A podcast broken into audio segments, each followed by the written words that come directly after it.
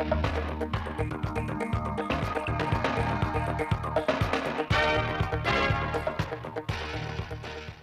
kính chào quý vị và các bạn đến với chương trình thời sự phát thanh trực tiếp 17 giờ thứ năm ngày 30 tháng 3 của Đài Phát thanh Truyền hình Thanh Hóa. Những nội dung chính sẽ có trong bản tin. Ngày làm việc thứ hai hội nghị Ban Thường vụ tỉnh ủy. Quy hoạch tỉnh Thanh Hóa định hướng không gian để phát triển nhanh, toàn diện và bền vững. Chủ động phòng chống cúm AH5N1 lây từ gia cầm sang người. Trong phần tin thời sự quốc tế, khai mạc hội nghị thường niên diễn đàn châu Á Bắc Ngao 2023. Tổng thống Putin cho biết các trừng phạt vẫn có thể tác động tiêu cực đến nền kinh tế Nga trong trung hạn. Sau đây là nội dung chi tiết.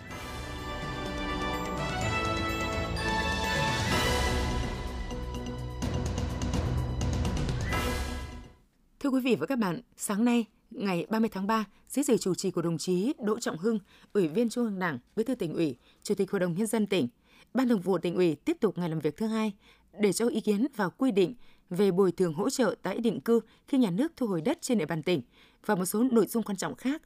Dự hội nghị có các đồng chí Lại Thế Nguyên, Phó Bí thư Thường trực tỉnh ủy, Trường đoàn đại biểu Quốc hội Thanh Hóa, Đỗ Minh Tuấn, Phó Bí thư tỉnh ủy, Chủ tịch Ủy ban nhân dân tỉnh, Trịnh Tuấn Sinh, Phó Bí thư tỉnh ủy, các đồng chí Ủy viên Ban Thường vụ tỉnh ủy, Phó Chủ tịch Ủy ban nhân dân tỉnh, đại diện Ủy ban Kiểm tra Trung ương, Ban Nội chính Trung ương, Văn phòng Trung ương Đảng, lãnh đạo các sở ngành liên quan. Phóng viên Hữu Đại đưa tin. Tại hội nghị, Ban cán sự Đảng Ủy ban dân tỉnh đã báo cáo xin ý kiến ban hành quy định về bồi thường hỗ trợ tái định cư khi nhà nước thổi đất trên địa bàn tỉnh. Theo đó, quy định về bồi thường hỗ trợ tái định cư khi nhà nước thổi đất trên địa bàn khu tế Nghi Sơn ban hành kèm theo quyết định số 3161/2014 của Ủy ban dân tỉnh và quy định về bồi thường hỗ trợ tái định cư khi nhà nước thổi đất trên địa bàn tỉnh Thanh Hóa ban hành kèm theo quyết định số 3162/2014 của Ủy ban dân tỉnh đã bộc lộ một số điểm bất cập như một số cơ chế chính sách về bồi thường hỗ trợ tái định cư không phù hợp với quy định mới của chính phủ, mức bồi thường hỗ trợ không còn phù hợp với thời điểm hiện nay. Một số quy định về trình tự, thủ tục và trách nhiệm của các cấp các ngành trong công tác bồi thường giải phóng mặt bằng đã được pháp luật đất đai quy định nhưng chưa được quy định cụ thể tại quyết định số 3161 và quyết định số 3162/2014 của Ủy ban dân tỉnh, dẫn đến chưa có sự thống nhất trong tổ chức thực hiện trên địa bàn toàn tỉnh. Do vậy, việc ban hành quy định mới thay thế cho các quy định theo quyết định 3161 và 3162 của Ủy ban dân tỉnh là cần thiết nhằm hệ thống và cụ thể hóa các quy định trong bồi thường hỗ trợ tái định cư khi nhà nước thổi đất trên địa bàn tỉnh, tạo sự thống nhất, đầy đủ cơ sở pháp lý để tổ chức thực hiện, tạo sự đồng thuận của người dân trong quá trình tổ chức giải phóng mặt bằng, bồi thường hỗ trợ tái định cư. Chính sách mới được ban hành không ảnh hưởng lớn đến tổng mức đầu tư của các dự án đã được cơ quan nhà nước có thẩm quyền quyết định các mức hỗ trợ được quy định không vượt quá mức trần do chính phủ quy định và tương đương với các tỉnh lân cận. Phát biểu kết luận nội dung này, đồng chí Bí thư tỉnh ủy Đỗ Trọng Hưng đánh giá cao Ban cán sự Đảng Ủy ban dân tỉnh đã tiếp thu nghiêm túc sự chỉ đạo của Ban Thường vụ tỉnh ủy về chuẩn bị nội dung quy định về bồi thường hỗ trợ tái định cư khi nhà nước thổi đất trên địa bàn tỉnh để thay thế quyết định số 3161 và 3162 của Ủy ban dân tỉnh. Đồng thời nhấn mạnh, quy định về bồi thường hỗ trợ tái định cư khi nhà nước thổi đất trên địa bàn tỉnh nhằm tháo gỡ những điểm nghẽn, vướng mắc, những điểm không còn phù hợp với tình hình thực tế trong công tác bồi thường hỗ trợ tái định cư, phù hợp với các quy định của pháp luật.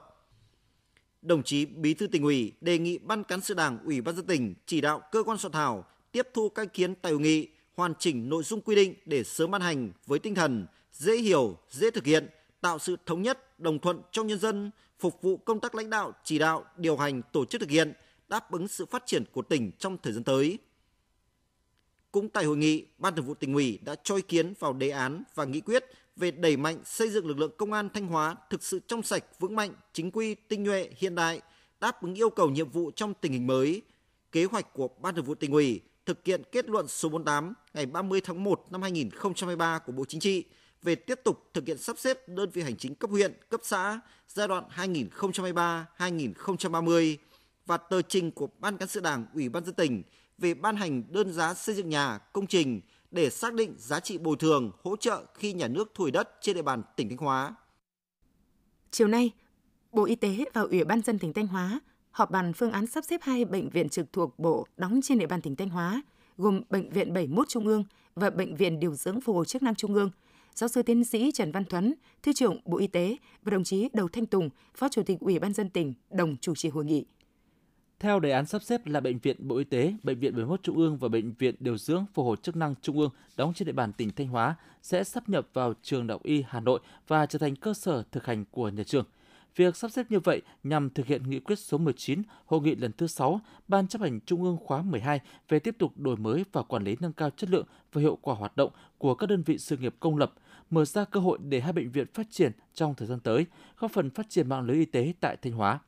Phát biểu tại buổi làm việc, Thứ trưởng Bộ Y tế Trần Văn Thuấn và Phó Chủ tịch Ban dân tỉnh Đầu Thanh Tùng thống nhất cao về chủ trương chuyển hai bệnh viện về trường Đại Y Hà Nội, đề nghị hai bệnh viện thống nhất tư tưởng và hành động trong cán bộ, y bác sĩ, nhân viên bệnh viện về tinh thần sáp nhập, tăng cường đào tạo, nâng cao trình độ theo chuyên ngành, đầu tư trang thiết bị hiện đại để chăm sóc tốt nhất sức khỏe cho nhân dân, nâng cao năng lực, tầm ảnh hưởng của các bệnh viện đối với khu vực và cả nước. Bộ Y tế cũng công bố quyết định bổ nhiệm hai phó giám đốc phụ trách chuyên môn Bệnh viện 71 Trung ương gồm bác sĩ Nguyễn Huy Phương, trường khoa cấp cứu và bác sĩ Hoàng Văn Ngọc, trường phòng kế hoạch tổng hợp Bệnh viện 71 Trung ương. Sáng nay, ngày 30 tháng 3, đoàn giám sát số 2 của Hội đồng Nhân dân tỉnh do đồng chí Nguyễn Quang Hải, Phó Chủ tịch Hội đồng Nhân dân tỉnh làm trưởng đoàn, đã giám sát việc chấp hành pháp luật trong công tác quản lý nhà nước về quy hoạch xây dựng trên địa bàn thành phố Sầm Sơn giai đoạn 2016-2022. Giai đoạn 2016-2022, thành phố Sầm Sơn đã tăng cường lãnh đạo chỉ đạo, triển khai và đầu tư xây dựng theo quy hoạch. Việc lập phê duyệt quản lý quy hoạch xây dựng đô thị đạt được nhiều mặt tích cực, nhất là vấn đề phát triển hạ tầng. Qua đó, thu hút nhiều dự án đầu tư phát triển du lịch đô thị trọng điểm. Tuy nhiên, việc chấp hành pháp luật trong công tác quản lý nhà nước về quy hoạch xây dựng vẫn còn những tồn tại hạn chế như thời gian lập phê duyệt quy hoạch còn chậm, hạ tầng đô thị, nhất là các khu dân cư còn nhiều bất cập, yếu kém, việc hướng dẫn nhân dân tuân thủ các quy định của pháp luật trong đầu tư xây dựng còn hạn chế. Kết luận buổi giám sát, đồng chí Nguyễn Quang Hải, Phó Chủ tịch Hội đồng Nhân dân tỉnh đánh giá cao việc chấp hành pháp luật trong quản lý nhà nước về quy hoạch xây dựng trên địa bàn thành phố Sầm Sơn giai đoạn 2016-2022 đề nghị thành phố tiếp thu đầy đủ ý kiến của các đại biểu để hoàn chỉnh báo cáo, xúc tiến nhanh việc điều chỉnh quy hoạch chung và quy hoạch phân khu, ra soát lại các quy hoạch và dự án để đầu tư đồng bộ, quan tâm đầu tư phát triển khu vực phía Nam thành phố, những tuyến đường kết nối với các địa phương nhằm tạo động lực cho phát triển của Sầm Sơn. Quan tâm đến các dự án treo và các dự án kéo dài, nhanh chóng xúc tiến hoàn chỉnh các công trình công cộng, bãi rác thải, bãi đỗ xe, tăng cường công tác thanh kiểm tra, giám sát trong lập quản lý quy hoạch, lựa chọn đơn vị tư vấn quy hoạch đảm bảo chất lượng. Theo kế hoạch của Ủy ban dân tỉnh Thanh Hóa, từ 7 giờ 30 ngày 31 tháng 3, Chủ tịch Ủy ban dân tỉnh Thanh Hóa sẽ chủ trì hội nghị gặp gỡ doanh nghiệp năm 2023 tại Trung tâm Hội nghị 25B, số 133 Quang Trung, phường Ngọc Trạo, thành phố Thanh Hóa. Hội nghị có sự tham gia của các đồng chí lãnh đạo tỉnh, giám đốc các sở, trưởng các ban ngành cấp tỉnh, lãnh đạo các huyện thị xã thành phố, đại diện ban quản lý khu kinh tế Nghi Sơn và các khu công nghiệp, Liên đoàn Thương mại và Công nghiệp Việt Nam chi nhánh Thanh Hóa, Hiệp hội Doanh nghiệp tỉnh và khoảng 300 doanh nghiệp đại diện cho các hiệp hội, hội ngành hàng trên địa bàn tỉnh. Ủy ban dân tỉnh Thanh Hóa trân trọng mời các doanh nghiệp đang hoạt động đầu tư sản xuất kinh doanh trên địa bàn tham dự hội nghị gặp gỡ doanh nghiệp năm 2023 và trực tiếp phản ánh, phát biểu tại hội nghị về những khó khăn vướng mắc đề xuất kiến nghị mới phát sinh. Ngoài các đề xuất kiến nghị đã được gửi về Ban Quản lý Khu Kinh tế Nghi Sơn và các khu công nghiệp và Hiệp hội Doanh nghiệp tỉnh. Thưa quý vị và các bạn, Thanh Hóa là tỉnh thứ tư được chính phủ phê duyệt quy hoạch tỉnh. Quy hoạch tỉnh Thanh Hóa thời kỳ 2021-2030, tầm nhìn đến năm 2045 đã đáp ứng được lòng mong đợi của các cấp ủy Đảng, chính quyền và nhân dân địa phương – đây là công cụ quản lý tổng hợp giúp tỉnh có được các định hướng chiến lược phát triển trong thời kỳ quy hoạch, đồng thời là một bước quan trọng nhằm cụ thể hóa nghị quyết 58 của Bộ Chính trị về xây dựng và phát triển tỉnh Thanh Hóa đến năm 2030, tầm nhìn đến năm 2045. Bài viết của phóng viên Minh Tuyết. Với quy hoạch tỉnh Thanh Hóa, tinh thần tự lực được phát huy từ trong quá trình xây dựng, đó là phát huy nguồn lực của địa phương để xây dựng quan điểm, mục tiêu tổng quát, mục tiêu chủ yếu, định hướng phát triển các ngành kinh tế quan trọng – định hướng phát triển không gian lãnh thổ, định hướng phát triển kết cấu hạ tầng kinh tế xã hội, định hướng sử dụng đất, bảo vệ môi trường và phát triển bền vững. Phó giáo sư tiến sĩ Nguyễn Chu Hồi, đại biểu Quốc hội khóa 15, chuyên gia phản biện quy hoạch tỉnh nói: Thanh Hóa thì rất mạnh dạn là sử dụng cái nguồn nhân lực của địa phương. Cho nên là có thể nói rằng là cái quy hoạch của Thanh Hóa thì trong cái quá trình thực hiện thì cái thông tin cập nhật thì rất là kịp thời vì người của mình mà tài liệu của mình kho dữ liệu của mình không còn có vướng mắc gì cả. Cái điểm thứ hai là cũng rất là chi tiết và cụ thể. Và nó cũng thể hiện là cái quá trình làm việc cái nghiêm túc. Mình cập nhật rất là sát với các cái năm và cập nhật thêm những cái tình hình uh, chung trong cái phân tích bối cảnh để mà làm sao mà cái mục tiêu cuối cùng ấy, để bảo đảm được cái chất lượng của quy hoạch tốt. Quy hoạch tỉnh Thanh Hóa nhấn mạnh đến việc phát huy vị trí chiến lược đặc biệt quan trọng và tiềm năng khác biệt, lợi thế cạnh tranh của tỉnh để phát triển kinh tế xã hội nhanh và bền vững, tự lực tự cường, đổi mới sáng tạo, thu hút nhân tài, nâng cao chất lượng nguồn nhân lực và năng lực hội nhập kinh tế quốc tế. Phát triển kinh tế gắn với thực hiện tiến bộ và công bằng xã hội, giảm nghèo và nâng cao chất lượng đời sống văn hóa, tinh thần và vật chất cho nhân dân, bảo đảm sự hài hòa về lợi ích kinh tế, xã hội và môi trường trong suốt quá trình phát triển. Cùng với đó, quy hoạch cũng xác định quan điểm kết hợp chặt chẽ giữa phát triển kinh tế xã hội với đảm bảo vững chắc quốc phòng và an ninh, mở rộng các quan hệ đối ngoại, chủ động hội nhập quốc tế để tạo môi trường thuận lợi cho hợp tác phát triển kinh tế xã hội. Đồng chí Phạm Bá Dung, câu lạc bộ Hàm Rồng, tỉnh Thanh Hóa cho biết. Tôi cho rằng cái cái rất chủ động của tỉnh Thanh Hóa. Cho nên cái cụ thể hóa mà được cái quốc hội và chính phủ các ngành tập trung để mà thông qua là đây là cái có thể nói là đây là yếu tố nội lực để quyết định cho cái thực hiện cái nghị quyết của Bộ Chính trị và cái nghị quyết của Quốc hội về cái phát triển Thanh Hóa nó phù hợp với cái cụ thể hóa nghị quyết đại hội 19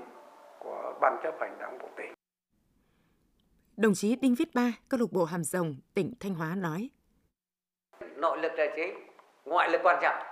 Thì ngay cái tính tự lực chủ động trong làm cái đề án này để chúng ta có thủ tướng sớm phê duyệt, thì đã thấy cái tính chủ động, cái sức sức nội lực, trí tuệ của lãnh đạo tỉnh, của các ngành, các địa phương, của các nhà khoa học, cộng thêm cái tư vấn của các nhà khoa học cơ quan trung ương. Nhưng mà thanh hóa này, cái hồn cốt nhất là phải có là từ thanh hóa. Ông Đỗ Đình Hiệu, Giám đốc VCCI chi nhánh Thanh Hóa cho biết. Chúng tôi cảm giác một cái điều là rất là phấn khởi à, khi cái quy hoạch à, tích hợp của tỉnh được phê duyệt thì giống như là một cái chìa khóa mở toang ra được cái cơ hội để cho Thanh Hóa có thể có một cái khung pháp lý à, rất là đầy đủ để tạo điều kiện cho cái sự thu hút đầu tư cũng như là phát triển kinh tế xã hội. Với cộng đồng doanh nghiệp thì những người mà quan tâm đến công tác đầu tư thì tôi cũng thấy được rằng là họ cũng rất là phấn khởi và cũng rất là quan tâm đến cái vấn đề quy hoạch này là được duyệt như thế nào, những cái nội dung nó ra làm sao. Quy hoạch tỉnh Thanh Hóa thời kỳ 2021-2030, tầm nhìn đến năm 2045 là quy hoạch đầu tiên của tỉnh được lập theo quy định của luật quy hoạch. Đây cũng là quy hoạch tích hợp đầu tiên được ban hành theo phương pháp tiếp cận mới với những nội dung hết sức quan trọng. Do đó, quá trình xây dựng quy hoạch có nhiều điểm đặc biệt – mới so với các quy hoạch tổng thể phát triển kinh tế xã hội trước đây. Ông Lê Minh Nghĩa, Giám đốc Sở Kế hoạch và Đầu tư tỉnh Thanh Hóa nói. Trước đây thì chúng ta có trên 100 quy hoạch ngành lĩnh vực. Nhưng ờ, trong quy hoạch ờ, tỉnh lần này thì đã tích hợp tất cả các quy hoạch ngành lĩnh vực vào trong quy hoạch tỉnh. Và như vậy là trong cái định hướng của trong cái quy hoạch thì đã ờ, tổng hợp tích hợp tất cả quy hoạch ngành vào trong một quy hoạch để đảm bảo tính đồng bộ, tính logic trong quy hoạch tỉnh. Mục tiêu được nêu trong quy hoạch là phấn đấu đưa Thanh Hóa trở thành một trong những trung tâm lớn của khu vực và cả nước về công nghiệp nặng, công nghiệp năng lượng, chế biến chế tạo, nông nghiệp quy mô lớn, giá trị gia tăng cao, dịch vụ logistics, du lịch, giáo dục và đào tạo, y tế chuyên sâu, văn hóa và thể thao. Đến năm 2025, Thanh Hóa trong nhóm các tỉnh dẫn đầu cả nước trở thành một cực tăng trưởng mới, có nền kinh tế phát triển nhanh và bền vững. Cùng với Hà Nội, Hải Phòng và Quảng Ninh tạo thành tứ giác phát triển ở phía Bắc của Tổ quốc. Đến năm 2030, trở thành tỉnh công nghiệp hiện đại, người dân có mức sống cao hơn bình quân cả nước, quốc phòng, an ninh đảm bảo vững chắc, giữ vững ổn định trật tự an toàn xã hội. Đồng chí Đỗ Minh Tuấn, Phó Bí thư tỉnh ủy, Chủ tịch Ủy ban dân tỉnh Thanh Hóa cho biết. Tỉnh sẽ à, tập trung à, quán triệt à, triển khai những nội dung chính cốt lõi đến À, các cấp à, các ngành và thông qua à, các cái ờ, phương tiện truyền thông thông tin đại chúng và các cái phương pháp khác để mà tuyên truyền đến ờ, tất cả cán bộ, đảng viên và các tầng lớp nhân dân. Khi ờ, tổ chức hội nghị công bố và triển khai quy hoạch thì chúng tôi sẽ xây dựng và ban hành ngay một cái kế hoạch để mà tổ chức thực hiện cái quy hoạch này một cách đồng bộ, bài bản, khoa học và giao trách nhiệm cho từng cấp, từng ngành, rõ thời gian, rõ địa chỉ và phải có sản phẩm cụ thể. Quy hoạch tỉnh Thanh Hóa thời kỳ 2021-2030, tầm nhìn đến năm 2045 là bước cụ thể hóa sinh động và kịp thời nhất các nghị quyết của Bộ Chính trị, nghị quyết Đại hội Đảng bộ tỉnh và nghị quyết của Hội đồng Nhân dân tỉnh. Trên cơ sở quy hoạch tỉnh được phê duyệt, các chương trình, đề án, kế hoạch phát triển các ngành, lĩnh vực, các quy hoạch có tính chất chuyên ngành sẽ tiếp tục được ra soát, điều chỉnh hoặc lập mới để bảo đảm tính thống nhất, khoa học bền vững, làm căn cứ để huy động nguồn lực nhằm hiện thực hóa các mục tiêu của quy hoạch, bảo đảm sự thống nhất trong lãnh đạo chỉ đạo để xây dựng và phát triển tỉnh Thanh Hóa trở thành một trong những trung tâm lớn của khu vực và cả nước, một cực tăng trưởng mới cùng với Hà Nội, Hải Phòng, Quảng Ninh tạo thành tứ giác phát triển ở phía Bắc của Tổ quốc. Quý vị và các bạn đang nghe chương trình thời sự phát thanh của Đài Phát thanh Truyền hình Thanh Hóa. Chương trình đang được thực hiện trực tiếp trên sóng FM tần số 92,3 MHz. Tiếp theo là những thông tin đáng chú ý mà phóng viên đài chúng tôi vừa cập nhật. Sáng 30 tháng 3, huyện ủy Như Thanh tổ chức hội nghị sơ kết công tác quý 1 triển khai nhiệm vụ quý 2 năm 2023.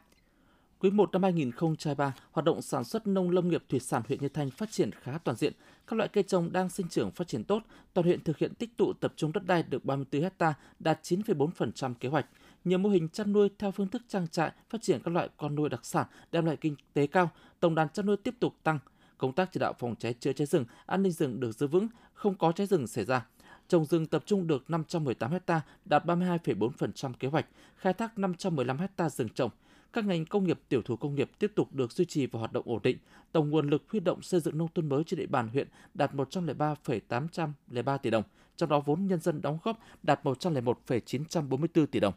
Quý 2 năm 2022, huyện Như Thanh đề ra nhiệm vụ đó là tập trung chỉ đạo các đơn vị chăm sóc phòng trừ sâu bệnh và thu hoạch các loại cây trồng vụ xuân năm 2023, giao trồng chăm sóc các loại cây trồng vụ thu mùa năm 2023 để nhanh tiến độ trồng rừng, chăm sóc bảo vệ rừng trồng hiện có, tăng cường công tác phòng cháy chữa cháy rừng trong mùa khô, tăng cường tu sửa, nâng cấp các hồ đập công trình thủy lợi, tăng cường tuyên truyền chỉ đạo thẩm định và đề nghị công nhận các tiêu chí nông thôn mới và nông thôn mới chuẩn nâng cao. Đợt 1 năm 2023, hướng dẫn chỉ đạo các xã thực hiện hiệu quả chương trình mỗi xã một sản phẩm. Bình quân mỗi năm, Thanh Hóa trồng mới trên 10.000 ha rừng. Đến nay toàn tỉnh có 600.000 ha rừng, đứng thứ ba cả nước về độ che phủ rừng, cao hơn bình quân chung của cả nước 10%. Theo kế hoạch, năm 2023, toàn tỉnh trồng 10.000 hecta rừng, trên 3 triệu cây xanh trở lên. Trong đó, vùng Trung Du và miền núi trồng những cây đa tác dụng như keo các loại, tách, santa, sao đen, lát hoa liêm xanh, Vùng đồng bằng trồng các loại cây bóng mát kết hợp lấy gỗ, cây ăn quả, cây làm cảnh như xoài, nhãn, keo, sao đen, lát hoa. Vùng ven biển trồng các loại cây chắn cát, chắn gió như phi lao, bàng dừa. Các khu đô thị, khu công nghiệp, đường phố, công sở trồng các loại cây bóng mát, cảnh quan như bằng lăng, muồng hoa vàng, long não. Cùng với việc trồng các loại cây mới phù hợp với thổ nhưỡng, các ủy chính quyền các địa phương đã tập trung tuyên truyền nhân dân thực hiện tốt công tác bảo vệ và phát triển rừng, góp phần thực hiện đề án trồng một tỷ cây xanh gắn với bảo vệ môi trường của Thủ tướng Chính phủ, ứng phó với biến đổi khí hậu. 3 tháng đầu năm 2023, toàn tỉnh trồng mới được gần 2.000 hecta rừng tập trung, 3,9 triệu cây phân tán, cây bóng mát. Một số địa phương đạt tỷ lệ trồng rừng cao như Như Thanh, Như Xuân, Thường Xuân Lăng Chánh, Thạch Thành. Đến nay, toàn bộ diện tích rừng trồng đang được các chủ rừng chăm sóc và bảo vệ phát triển tốt. Mới đây tại Campuchia đã ghi nhận hai ca nhiễm cúm AH5N1 lây sang người, trong đó có một trường hợp tử vong. Tại Thanh Hóa, thời tiết đang trong giai đoạn chuyển mùa, thuận lợi cho virus gây bệnh cúm AH5N1 lây từ gia cầm sang người phát triển. Ngành y tế tỉnh Thanh Hóa phối hợp với các địa phương đơn vị liên quan đang tích cực triển khai các biện pháp phòng chống dịch cúm A H5N1 lây từ gia cầm sang người. Bài viết của phóng viên Thủy Dung. Trung tâm y tế các huyện, thị xã, thành phố trên địa bàn Thanh Hóa đã được chỉ đạo phối hợp với các lực lượng chức năng ở địa phương kiểm tra hướng dẫn các hộ kinh doanh giết mổ gia cầm, đảm bảo các điều kiện phòng dịch, không tiêu thụ buôn bán gia cầm, sản phẩm gia cầm chết không rõ nguyên nhân, tuyên truyền nâng cao nhận thức của cộng đồng về chủ động phòng chống dịch như không ăn gia cầm, các sản phẩm gia cầm bệnh, chết và không rõ nguồn gốc, ăn chín uống chín, Khi phát hiện gia cầm bệnh chết, tuyệt đối không được giết mổ và sử dụng mà phải thông báo ngay cho chính quyền địa phương và đơn vị thú y. Bác sĩ Lê Như Dũng, trưởng trạm y tế xã Quảng Nham, huyện Quảng Sương, tỉnh Thanh Hóa nói. Quảng Nham là một cái xã đông dân, cái mật độ dân số di biến động rất là nhiều, đặc biệt là à, khi mà cái đối tượng mà Trung Quốc về đấy thì rất là đông. Chính vì vậy mà công tác phòng chống dịch của địa phương đưa lên hàng đầu, đặc biệt là cái dịch cúm gia cầm đối với trạm y tế xã ông Nham và và, ủy ban xã ông Nham rất là quan tâm đến cái vấn đề này. Chính vì vậy mà chúng tôi phải làm các cái bài tuyên truyền, đồng thời là giám sát những cái ca bệnh nghi ngờ, đấy, nghi ngờ mà có sốt khô khó thở mà có cái hiện tượng đấy là chúng tôi đều phải giám sát hết và đồng thời là chúng tôi phải cách ly đấy, để theo dõi khi nào có cái triệu chứng nặng thì chúng tôi phải phải chuyển lên tuyến trên. Sở Y tế tỉnh Thanh Hóa yêu cầu các cơ sở y tế giám sát chặt chẽ các trường hợp có biểu hiện nghi ngờ mắc cúm AH5N1, nhất là những trường hợp có biểu hiện viêm phổi, có yếu tố dịch tễ đến hoặc trở về từ các vùng dịch, vùng nguy cơ, các trường hợp sốt ho, đau ngực, khó thở, nghi ngờ có liên quan đến gia cầm. Để sẵn sàng ứng phó với các tình huống của dịch bệnh, các bệnh viện cũng phải chuẩn bị điều kiện để thu dung cách ly, điều trị bệnh nhân cúm AH5N1, dự trữ thuốc và tư hóa chất, phương tiện hỗ trợ kịp thời cho các địa phương triển khai các biện pháp xử lý ổ dịch. Bác sĩ chuyên khoa 2 Đỗ Xuân Tiến, trưởng khoa bệnh nhiệt đới Bệnh viện Đa khoa tỉnh Thanh Hóa, nói. Khoa chúng tôi à, đã từng tiếp nhận và điều trị những bệnh nhân bị cúm H5N1 à, đạt à, những cái kết quả tốt. Về phác đồ hướng dẫn chẩn đoán và điều trị thì Bộ Y tế cũng đã ban hành ra cái này từ nhiều năm nay. Thì Ờ, cán bộ nhân viên y tế của khoa chúng tôi thì nắm bắt ờ, về cái, cái hướng dẫn chẩn đoán và điều trị này thì đã thành thạo và gần đây thì chúng tôi lại ờ, cập nhật lại để cho anh em nắm bắt tốt hơn về cái phác đồ này. Còn hiện nay thì cái việc chẩn đoán điều trị thì nó có thuận lợi hơn trước vì các cái phương tiện kỹ thuật rồi trang thiết bị của khoa rồi của bệnh viện ngày càng được trang bị nhiều cái thứ tốt hơn hiện đại xưa cho nên chúng tôi hy vọng là có thể xử lý những cái tình huống à, những ca bệnh nặng nó có thể thuận lợi hơn trước. Cúm AH5N1 lây từ da cầm sang người là một thể bệnh nặng nhất của cúm, có thể gây ra những tổn thương, biến chứng nặng và có thể dẫn đến tử vong. Hiện nay chưa có thuốc điều trị đặc hiệu và vaccine phòng bệnh cho người, do đó mỗi người dân cũng cần tích cực phòng bệnh bằng cách thực hiện nghiêm các hướng dẫn phòng chống dịch trong cộng đồng.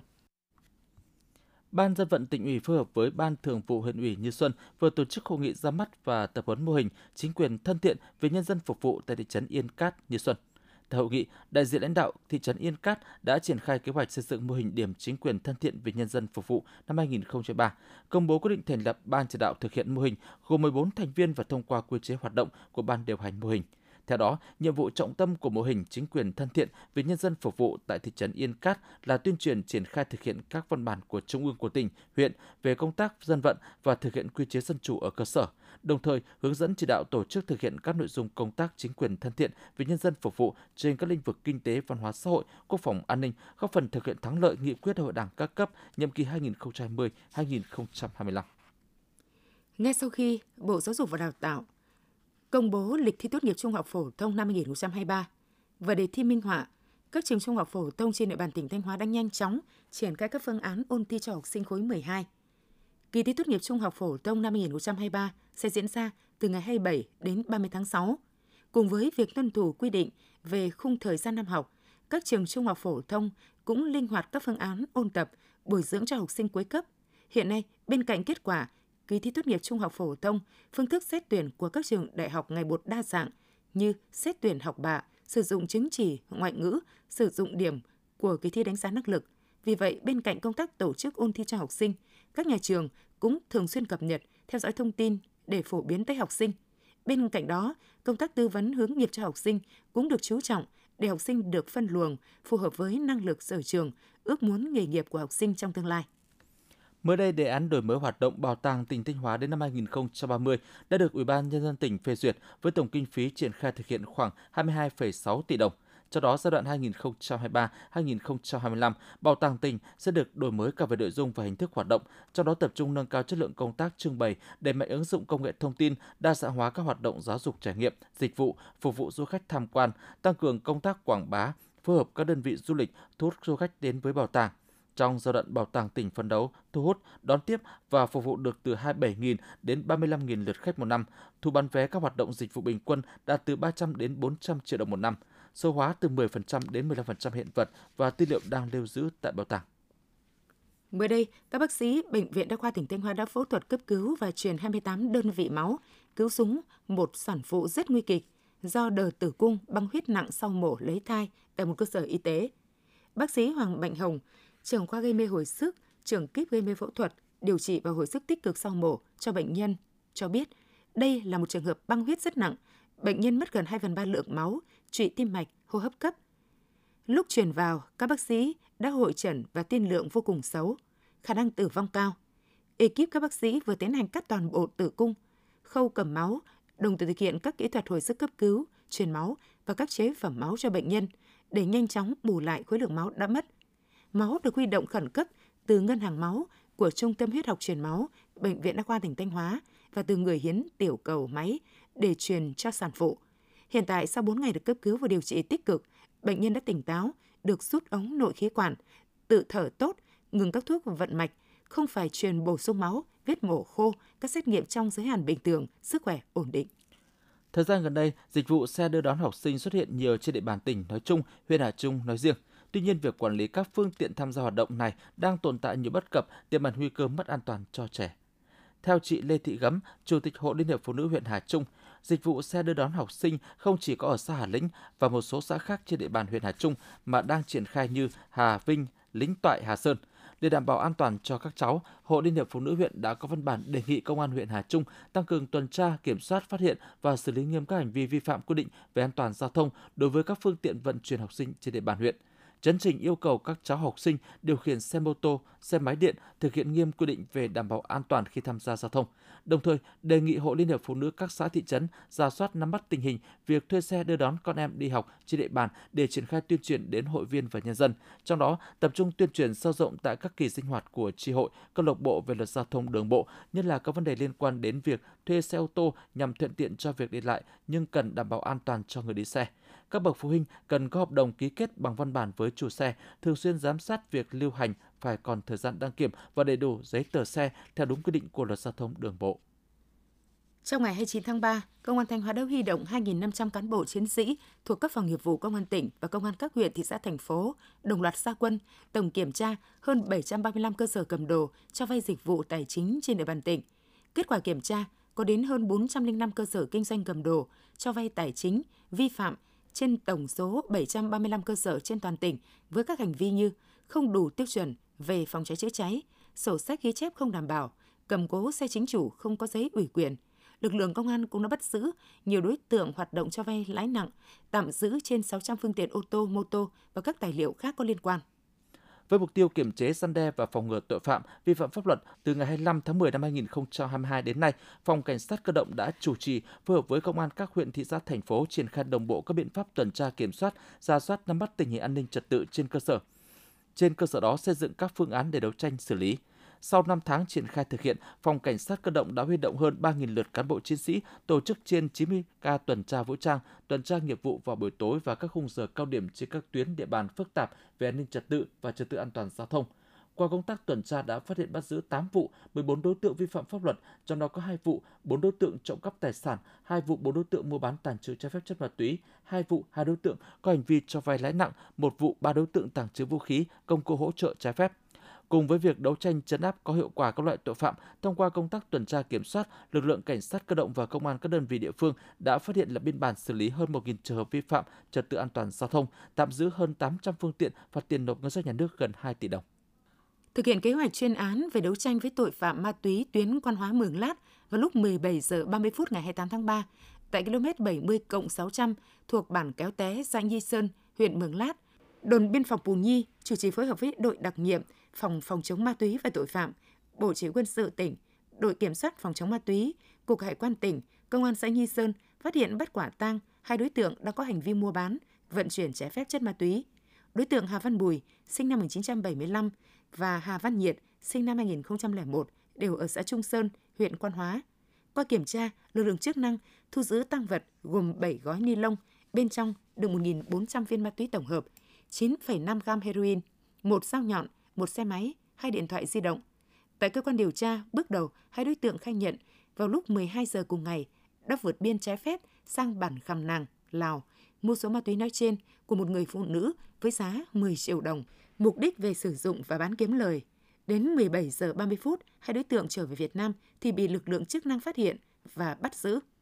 Trước đó, vào lúc 16 giờ ngày 28 tháng 3, tại bản Ón, xã Tam Trung, huyện Mường Lát, tổ công tác đồn biên phòng Tam Trung phát hiện và bắt quả tang đối tượng Giàng A Tàng, sinh năm 1976, hộ khẩu thường trú tại bản Ón, đang có hành vi tàng trữ trái phép chân ma túy. Tăng vật thu giữ một bọc ni lông chứa heroin. Bộ Chỉ huy Bộ đội Biên phòng tỉnh Thanh Hóa đã chỉ đạo các đơn vị hoàn chỉnh hồ sơ, xử lý vụ án theo quy định của pháp luật. Quý vị và các bạn vừa theo dõi chương trình thời sự của Đài Phát thanh Truyền hình Thanh Hóa. Tiếp ngay sau đây là bản tin thời sự quốc tế.